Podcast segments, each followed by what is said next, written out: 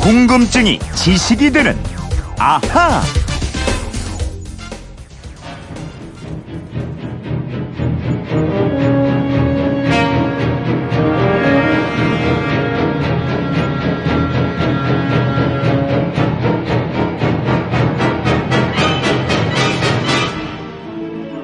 어우, 섬뜩하시죠? 이게 추워지네요. 스티븐 스필버그 감독, 스티븐 스필버그 감독의 식인상어를 소재로 해서 만든 공포영화 조스의 주제곡 들어보셨는데요. 휴대폰 뒷번호 4126 쓰시는 청취자가 이런 궁금증 보내주셨어요. 올여름 휴가는 바닷가에서 보내려고 하는데요. 딸아이가 상어가 나타날까봐 무섭다고 합니다. 조스라는 무시무시한 식인상어 이야기가 영화로 만들어진 적도 있는데 상어는 원래 사람 피 맛을 좋아하나요? 이런 내용입니다. 그러게요. 상어가 사람 피 맛을 원래 좋아하는 걸까요? 궁금해지는데요. 이영은 아나운서와 이 궁금증 풀어보겠습니다. 안녕하세요. 안녕하세요. 네. 이영은 아나운서는 영화 조스 본 적 있어요? 없습니다. 아, 이 노래는 하지만, 네, 알아요? 노래는 알죠. 아, 이게 세대 차이가 여기서 느껴지는 거군요. 상어 혹시 보신 적은 있어요? 상어 아쿠아리움 가면 항상 그 수조 터널에서 상어를 기다리고 있던 기억이 있습니다. 아, 이런 거 막 모험할 것 같은 그런 느낌도 들어요. 네네. 외유 내강 스타일이라 이런. 네, 알겠습니다. 조스라는 영화가 이 주제곡과 함께 워낙 강렬해서 상어하면은 조스나 식인상어 떠올리는 분들이 많이 계실 것 같아요. 네, 요즘은 또 애니메이션 아기 상어 가족이 있긴 하지만 그래도 상어 하면 조스죠. 그렇죠.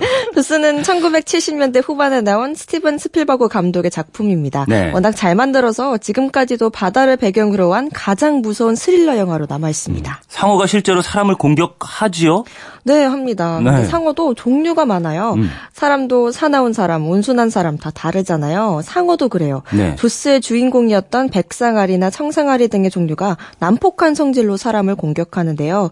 그러나 몸집이 가장 큰 고래상어 같은 경우에는요. 다 크면 길이가 20m가 넘고 또 몸무게도 40에서 50톤까지 나가는데 음. 네. 아주 순합니다. 아, 순해요. 네. 하긴 뭐 자연계를 보면은 덩치가 큰 놈들이 성질은 순한 경우가 많더라고요.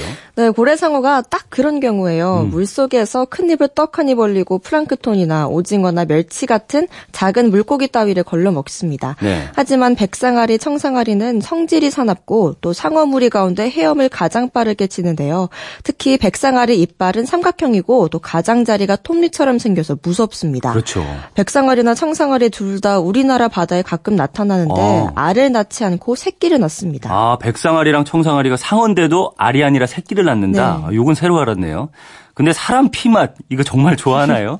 어, 특별히 사람 피맛을 좋아한다기보다는요, 냄새에 아주 민감하다고 봐야 해요. 네. 물고기는 원래 후각기관이 특히 발달했는데, 그 중에서는 상어는 특히 후주라는 후각기관이 있어서요, 네. 아주 멀리 떨어진 곳에서 냄새가 나도 그 지점을 정확히 찾아갈 수 있다고 합니다. 예, 그러면은 사람이든 물고기든 어쨌든 피를 내는 거는 상어를 부르는 일이라 이렇게 생각할 수 있겠네요. 네, 그래서 조심해야 합니다. 네. 상어는 특히 피맛을 보면 난폭해진다는 관찰 기록도 있는데요.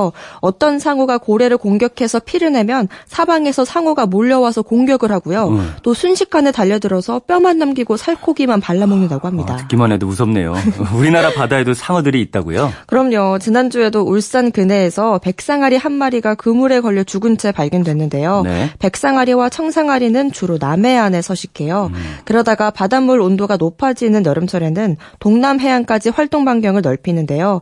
앞으로 이 상어떼가 우리 해안에 더 많이 출몰해서 사람을 공격할 가능성이 아주 높습니다. 앞으로 더 많이 올 거라고요? 네.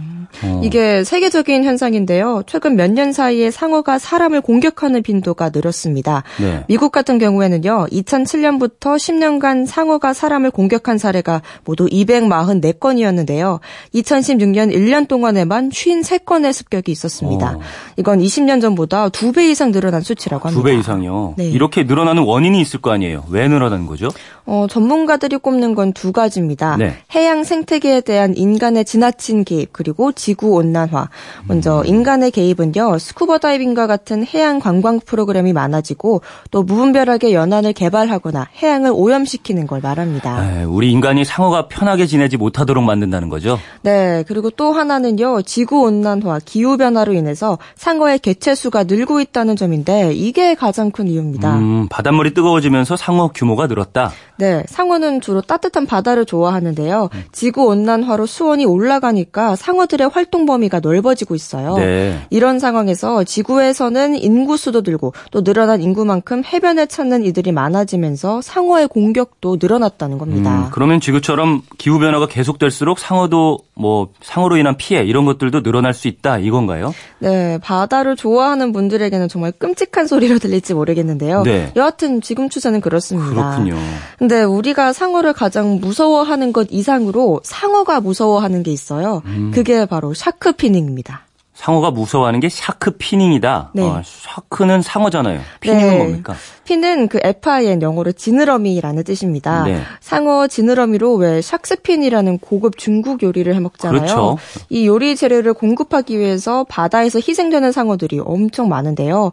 상어잡이 선원들은 무게가 20kg이 채 안 되는 작은 상어는 지느러미만 지느러미만 잘라내고 몸뚱이는 바다에 바로 버립니다. 아. 이걸 바로 피닝이라고 합니다. 그러면은 그 상어는 지느러미 없이 잘린 채로 바다에서 살아가는 거예요. 네, 그렇죠. 근데 지느러미 없는 상어가 바다에서 과연 얼마나 살 수 있겠어요. 그렇게요. 이렇게 사람들에게 지느러미를 제공하기 위해서 전 세계에서 바다에 잡혀 목숨을 잃는 상어가 1년에 1억 마리쯤 된다고 합니다. 네. 네, 이 때문에 상어종 가운데 25%는 멸종 위기에 처했고요. 음. 일부 종은 지난 15년 사이에 98%나 감소했습니다. 아이고, 이게 98%나 감소했다면 거의 멸종 위기에 처한 것 같은데 우리는 상어가 무섭다고 하지만 상어 입장에서는 인간이 더 무섭겠어요. 네, 그래서 상어를 보호하자는 국제 시민단체 사람들은요, 상어 주간을 만들어서 이런 얘기를 하고 있습니다. 백상아리 같은 일부 상어가 사람을 공격해서 죽이는 경우가 있는데, 이렇게 해서 사망하는 인간은 매년 5명에서 15명 정도, 정도다. 근데 어부들이 죽이는 상어 수는 매년 3천만에서 4천만 마리고, 1억 마리에 이른다는 통계도 있다. 아, 그러니까 인간은 상어를 공포의 킬러다라고 하면서 겁을 먹지만은 실제로는 좀 과장된 것이다 이런 얘기네요. 네, 또 이렇게 세계에서 가장 치명적인 동물이라고 해서요. 네. 가장 많은 목숨을 앗아가는 치명적인 생명체들을 소개하는 리스트가 있는데요. 네. 상어는 몇 등일까요? 글쎄요, 뭐 좀 앞자리에 있을 것 같은데 10등입니다. 10등밖에 안 돼요. 네, 1년에 평균 6명의 인간의 목숨을 빼앗고요. 음. 9등이 늑대로 다 10명, 8등이 사자로 22명, 7등이 코끼리로 500명 이런 식으로 올라가는데요. 음. 네. 이런 거 보면 상어에 대한 공포가 좀 과장된 측면이 분명히 있는 것 같습니다. 네, 그런 것 같긴 하네요. 그런데 1등이 뭔지 궁금합니다. 치명적인 동물 1등이요. 네. 어, 우리나라 사람들에겐 좀 의외일 수 있는데요. 바로 모기입니다. 모기요. 네. 1년에 말라리아 등을 퍼뜨려서 75만 명의 목숨을 앗아가고요. 아. 또 3등은 뱀으로 10명, 10만 명입니다. 네, 뱀도 무섭긴 하죠. 그런데 2등은 또 뭡니까? 2등은 1년에 약 44만 명의 목숨을 앗아가는 존재예요. 바로 바로 인간입니다, 인간. 아. 끔찍하죠? 네. 이에 비하면 상어는 정말 세 발의 피도 안 되는데. 그러네요. 그래서 저는 이런 생각이 좀 들었어요. 진정한 킬러는 인간이다. 맞습니다. 이거 옛날부터 뭐 머리 검은 짐승이 어쩌고 하는 얘기들도 많잖아요. 네. 뭐 아무튼 간에 상어를 가장 괴롭혀온 악명 높은 샥스핀 요리가 영원히 퇴출될지 이것도 좀 두고 봐야겠고요. 정말 무서운 게 인간이다는 얘기가 다시 한번 실감이 나는 오늘 이야기였습니다. 네. 질문하신 4126님 궁금증이 좀 풀리셨나요? 준비한 선물 보내드리겠고요. 이영은 아나운서 오늘 이분처럼 궁금한 게 있는 분들은 어떻게 하면 되는지 알려주세요. 네, 그건 이렇습니다. 인터넷 게시판이나 MBC 미니 아니면 휴대폰 문자 샵 8001번으로 보내주시면 됩니다. 문자 보내실 때는 미니는 공짜지만 휴대폰은 짧은 건 50원, 긴 건 100원의 이용료가 있습니다. 네, 지금까지 궁금증이 지식이 되는 아하 이영은 아나운서였습니다. 감사합니다. 감사합니다.